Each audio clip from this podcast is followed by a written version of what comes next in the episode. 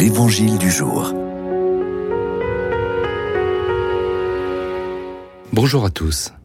Évangile de Jésus-Christ selon Saint Luc. En ce temps-là, Jésus se rendit dans une ville appelée Naïm. Ses disciples faisaient route avec lui ainsi qu'une grande foule. Il arriva près de la porte de la ville au moment où l'on emportait un mort pour l'enterrer. C'était un fils unique et sa mère était veuve. Une foule importante de la ville accompagnait cette femme. Voyant celle-ci, le Seigneur fut saisi de compassion pour elle et lui dit Ne pleure pas. Il s'approcha et toucha le cercueil. Les porteurs s'arrêtèrent et Jésus dit Jeune homme, je te l'ordonne, lève-toi. Alors le mort se redressa et se mit à parler, et Jésus le rendit à sa mère.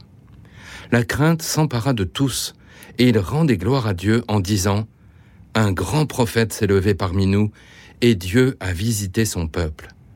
Et cette parole sur Jésus se répandit dans la Judée entière et dans toute la région. Quelle délicatesse émane de ces quelques versets. Suivre Jésus pas à pas avec les foules nombreuses qui ont soif de sa parole. Mais ici, rien de surfait dans le récit des témoins. Ils se souviennent évidemment de cet événement majeur qu'ils ont vu de leurs yeux et transmis plus tard à Saint Luc. Au sortir de ce petit village qui se trouve sur la route de Samarie, Jésus est ému de compassion envers cette veuve qui perd son fils unique.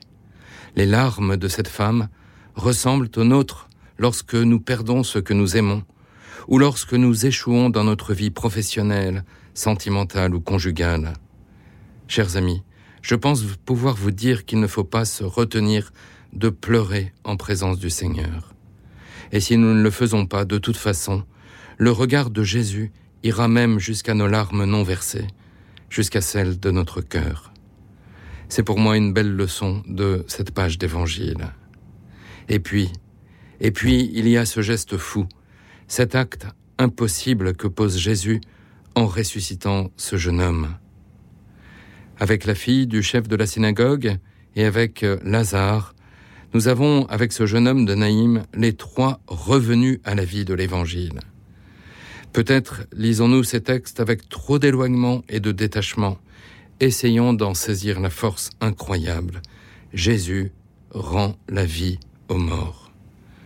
Aujourd'hui, Jésus veut aussi nous rendre la vie, à nous dont la vie est souvent une survie ou une vie au rabais.